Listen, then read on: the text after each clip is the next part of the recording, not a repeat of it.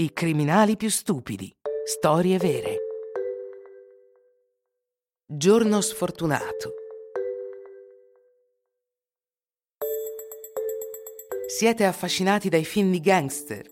Il padrino, quei bravi ragazzi, Scarface, Pulp Fiction non hanno più segreti per voi. Sapete tutto su Al Capone e Bugsy Siegel.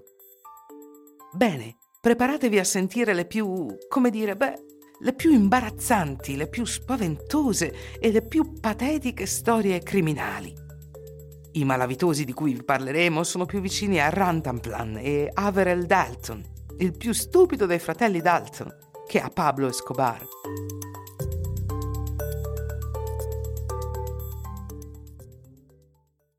Tutto è iniziato bene per Nathaniel Coleman. Il ladro di 33 anni non è alle prime armi. È organizzato e preciso. A Immocali, in Florida, ha esplorato il luogo. C'è stato per ore prima di tentare una rapina. Dopo alcuni giorni d'osservazione, ha deciso che la casa di Marilyn sarebbe stata un buon obiettivo. Dopo che la proprietaria se ne va, irrompe nella casa non è interessato all'attrezzatura informatica, ma ai gioielli. Sono facili da prendere, non ci sono bug o codici che possono essere tracciati come nei telefoni, computer o GPS. Nathaniel prende diversi anelli, una collana d'oro e una grande quantità di orecchini. Mette anche le mani su alcune spille e un orologio. È un grande bottino di cui il nostro ladro è molto felice. Lascia quindi la scena del crimine soddisfatto ma per avere i soldi deve ancora fare una cosa, vendere la merce.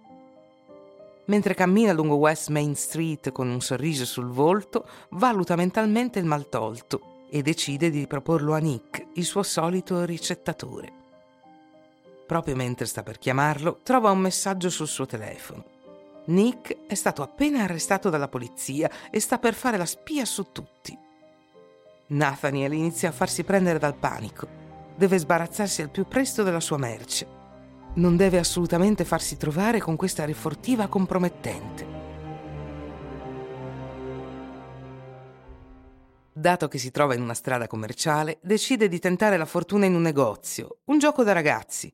Le commesse troveranno sicuramente piacevole comprare tutte le sue cianfrusaglie a buon mercato, perché per vendere tutto in fretta Nathaniel vuole svendere. Entra in un negozio di abbigliamento e propone i gioielli alla commessa. Sembra sorpresa all'inizio, poi incuriosita. Nathaniel ci parla un po' e lei sembra interessata. Il tempo necessario per prendere i suoi occhiali dal cassetto. Poi prova anche uno dei gioielli, un anello, che le calza a pennello. Nathaniel è felice. Non per molto, però, perché pochi minuti dopo due agenti della polizia entrano nel negozio. Sono armati e gli dicono di non fare un'altra mossa. Arriva anche il marito della commessa. Guarda i gioielli e dice che sono proprio i gioielli di sua moglie. Che fatalità è la stessa commessa. Perché sì, per quanto incredibile possa sembrare, Nathaniel Coleman ha cercato di rivendere i suoi gioielli alla donna a cui aveva appena svaligiato la casa. Marilyn l'ha capito in pochi secondi e ha chiamato la polizia e suo marito dalla stanza del retro. Una coincidenza del genere è davvero una grande sfortuna.